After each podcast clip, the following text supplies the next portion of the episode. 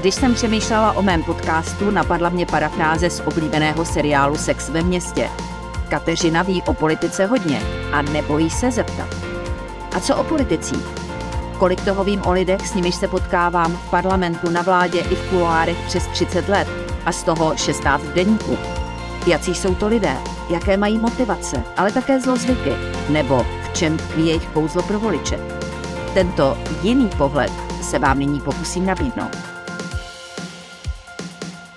Vy jste si v rámci ODS udělali průzkum mezi svými voliči, předpokládám, a zjistili jste, že snižování dluhu sice podporuje většina lidí, kteří volí ODS, ale v těch konkrétních 55 položkách jste nikde nezískali nad 50% souhlasu. Neohrozí to pozici vaší strany ve volbách? Já pevně věřím, že ne. My jsme teda testovali všechny voliče, nejenom voliče ODS, všech vládních stran, ale i těch dvou opozičních stran a na první dobro to znělo výborně, přes 80% vládních voličů bylo pro. U těch konkrétních opatření se ukazuje to, co víme dlouhodobě. Pokud chcete snižovat deficit státního rozpočtu, tak nemáte populární řešení, že buď zvyšujete příjmy, neboli zvyšujete některé daně, a to se nelíbí těm, kteří ty daně platí, logicky, nebo snižujete výdaje, to se nelíbí těm, kteří byli na ty výdaje státního rozpočtu zvyklí, také logicky, nebo použijete kombinaci. My jsme použili kombinaci, dvě třetiny na straně výdajů, jedna třetina na e, straně příjmů.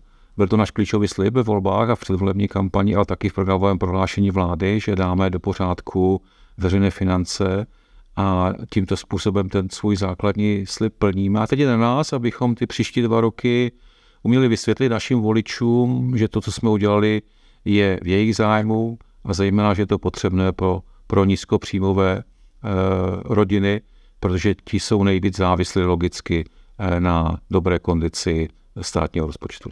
Pane ministře a první místo předsedo ODS, vy jste ovšem před volbami taky slíbili, že nebudete zvyšovat daně. To teď děláte, byť ta celková daňová zátěž je vyšší jenom o něco, nebo možná vy mi řeknete, že je i nižší, ale je to jedna z těch věcí, kterou vám voliči vládních stran a ODS především vyčítají? Ano, v té debatě se zapomíná, že pro letošní rok jsme daně docela výrazným způsobem snížili.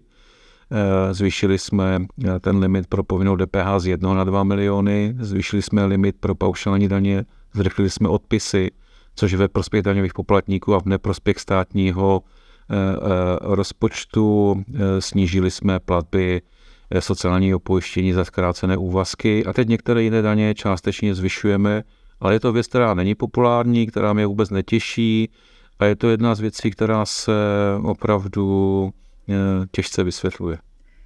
A myslíte si, že do konce volebního období ji vysvětlíte třeba i pomocí zlepšení některých veřejných služeb nebo e, dostavby těch dálničních úseků, protože to jsou ty konkrétní věci, eh, které lidi denodenně vidí, zažívají. Tak myslím, že vláda se nemá eh, jako při svém rozhodování dívat pouze na to, zda to populární je nebo není, ale současně máme ambici, abychom vyhráli příští volby. Eh, tak eh, jde o to, že ty kroky, které děláme, jsou správné, abychom to byli schopni vysvětlit, aby to tak pochopili naši voliči, že to jsou správné kroky. A když to selžeme, hm, tak ty volby prohrajeme. To, máme to ve vlastních rukou, nemusíme se na nikoho vymlouvat a bude to o tom, jak my budeme schopni přesvědčit vlastní voliče, teď myslím všechny vládní strany jako celek, že, že jsme v tom vládnutí uspěli a že ty kroky, které jsme udělali, jsou rozumné a správné. Víte, co častokrát slýchám od lidí, kteří třeba dlouhodobě žijí v některých jiných státech Evropské unie, třeba v Polsku, eh, tak ti říkají, že deficit státního rozpočtu tam vůbec nikdo neřeší, protože vidí masivní investice, vidí, jak každým dnem se tam stavějí další a další dálniční úseky nebo důležité eh, strategické stavby. Teď se dokonce hovoří o tom, že ta populární eh, fabrika Gigafactory eh, na polovodiče na čipy bude právě v Polsku a že je tam úplně každému Polákovi jedno, jestli eh, ten deficit je 50, 60, 70% vůči HDP. Proč to u nás tak řešíme? Tak já nevím, jak je to v Polsku, protože to naše občany zajímá. Eh, protože máme to v genech, eh, rozumné a šetřivé hospodaření, to není žádný výmysl této vlády. Když se podíváte na chování našich občanů, tak jsme opatrní, máme vysoké úspory, dokonce teď v dobách vysoké inflace ty úspory rostou, takže byli jsme tím vždycky pověstní, jako že jsme dobří hospodáři.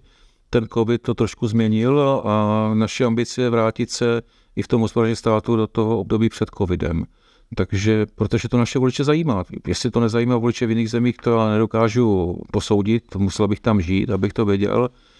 Jenom vím, že například to, co nám vyčítá opozice, například, že jsme nedali tady uh, nulovou DP a podobně, nakonec ty volby v Polsku nerozhodlo.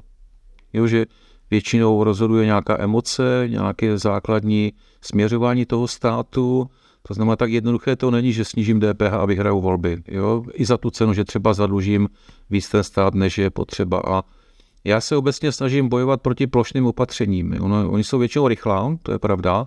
Nicméně, když máte plošné opatření, například dotace všem, nebo nízké spotřební daně, nebo nepřímé daně jako DPH všem, pomůžete těm, kteří to potřebují, ale současně pomůžete těm, kteří to nepotřebují. Takže já jsem pro cílenou pomoc. Bavme se o tom, zda jsme schopni zacilit na ty, kteří tu pomoc potřebují eh, a pak si myslím, že ten stát funguje. Ta klíčová věta, kterou jsem řekl i v tom rozhovoru, je potřeba budovat důvěru mezi státem a občany, mezi institucemi státu a občany. Není až tak důležité, kdo, kdo konkrétně v čele té instituce stojí, ale musíme hájit ty demokratické instituce, že to je základ potom demokratické soutěže ve volbách. A a to je jako nejtěžší úkol, že ta důvěra se rychle ztrátí, eh, ztratí a velmi pomalu se získává zpět. Víte, co také vyhrává volby? Aspoň eh, pan premiér Fiala tehdy jako lídr koalice spolu říkal, no ty svatoplukovi pruty. To znamená jeho vize jít do voleb eh, v rámci dvou koalic eh, a když se bavíme o ODS, tak mám na mysli především eh, trojblok spolu. Skutečně vám pomohla ty volby vyhrát. Jak to bude příští rok v červnu, to znamená při volbách do Evropského parlamentu? Budete spolu? Pokud budeme spolu, a já to podporuju, tak máme šanci ty volby vyhrát. To znamená, pokud se takhle rozhodneme, naše tři strany, tak máme podle mě opravdu šanci vyhrát i evropské volby a potom plynule navázat i v dalších volbách, ukázat, že ta spolupráce je správná. Naší ambici bylo, aby nepropadl ani jeden středopravicový hlas. To se nám povedlo naplnit. Ten projekt je úspěšný, vyhráli jsme i krajské volby, senátní volby, tam ta spolupráce už je delší. Už jsme spolupracovali ještě předtím, než jsme spolupracuje do poslanecké sněmovny a já si myslím, že voliči eh, to oceňují, takže není žádný důvod eh, tu vítěznou strategii měnit. Znáte tu politologickou poučku, že téměř každá pravicová vláda se během volebního období stává sociálně demokratickou? Přesně to mě napadlo, když jsem se teď setkala k rozhovoru s ministrem financí Zbyňkem Staňurou. Samozřejmě politici z Lidového domu nebo odboráři čtí na fialovou vládu oheň a síru. Státní rozpočet tak, jak je postavený, omezí investice do ekonomiky i kvalitu veřejných služeb a rozhodně neřeší problémy, se kterými se lidé potýkají. V současné situaci je potřeba podpořit růst a zastavit snižování životní úrovně. Tvrdí na adresu právě projednávaného nejdůležitějšího zákona šéf socdem Michal Šmarda – a ke snižování některých dotačních výdajů státu uvádí. Jde o škrty, které jen odsunou náklady do budoucna. Bude je muset zaplatit příští generace. Což je půvabné, protože Zbyněk Staňura argumentuje úplně stejně, ovšem z opačného gardu. Tedy, že když se z peněz daňových poplatníků budou podporovat ziskové firmy a celkově zvyšovat státní zadlužení, budou to muset zaplatit naše děti a vnuci. V rozhovoru pak doslovně říká, že ozdravný balíček komponovala vláda tak, aby pomohla hlavně nízkopříjmovým skupinám obyvatelstva, jež jsou na státní pomoci nejvíc závislé. Zde je citace. Někteří mý kolegové zjistili, že za posledních 30 let už je to pátý konsolidační balík v pořadí, avšak první, který nesáhl do sociálních dávek. Pan ministr Jurečka pracuje na jejich zefektivnění, ale jejich objem jsme nesnížili. Může se stát, že některé rodiny budou mít tak vysoké náklady, že to sami nezvládnou. Proto tu máme příspěvek na bydlení, který jsme zásadně reformovali, abychom jim pomohli. A k tomu je nutné mít veřejné finance v dobrém stavu. Kdybyste netušili, kdo to říká, pravděpodobně byste hádali někoho úplně jiného než prvního místo předsedu ODS. Zbyněk Staňura vytáčí své bývalé spolustraníky Václava Klauze a Mirka Topolánka nebo exministra financí 109 Miroslava Kalouska. Podle nich šetří málo, zvyšuje daně a neruší zbytné agendy. Jenže je jiná doba než za jejich časů. Je tu stále silný Andrej Babiš se svou populistickou politikou a ještě demagogičtější Tomio Okamura. Kromě nich pak naštvaní lidé, kteří kvůli inflaci přišli o třetinu úspor a mají daleko hlouběji do kapsy, neboť strmý růst cen energií zamával s každým domácím rozpočtem. Žádný příčetný politik by si dnes nedovolil bezhlavě sahat do výdajů v sociální oblasti, natož v důchodech. Ostřílený harcovník Staňura to dobře ví. Jedině s taktikou pozvolných kroků a postupné stabilizace financí může pětikoalice doufat ve volební úspěch. A ještě s jednou pojistkou. Ta se jmenuje Trojblok spolu. Díky dvěma pevným koalicím tehdejší opozice porazila v roce 2021 hnutí ANO. Samostatné kandidátky by momentálně byly smrtící, dokonce i v evropských volbách. Lidovci a TOP 09 o spolupráci stáli z logického důvodu – a tím jsou nízké preference. Naopak někteří konzervativní představitelé ODS byli vehementně proti. Nakonec zvítězil Fialův a Staňurův názor, že koaliční kandidatura je menší riziko než výprask některých vládních stran. Jejich fatální neúspěch by totiž mohl otřást i domácí politickou scénou. Když bude na jedné listině euroskeptik Alexandr Vondra a eurooptimista Luděk Niedermayer, Lidé budou mít nabídku dvou v jednom. Na podstatných věcech se totiž shodnou. Na závěr přidám jednu perličku z natáčení. Zbyněk Staňura je příjemný respondent, tedy dokud nedojde na focení. Pozování nesnáší a fotograf z něj šílel. Tak jsem chtěla odlehčit atmosféru a pronesla. Krásných chlapů není na fotkách nikdy dost.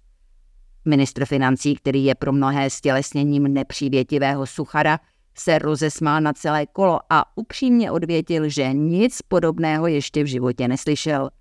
A tak mohu zodpovědně prohlásit, že Česko má šéfa státní kasy se smyslem pro situační humor. A jak Zbyněk Staňura vysvětluje škrty v národních dotacích a proč neodpovídá na otázku, zda by měla vláda vykoupit minoritní akcionáře Česu? Detaily si dočtete v rozhovoru na deník CZ.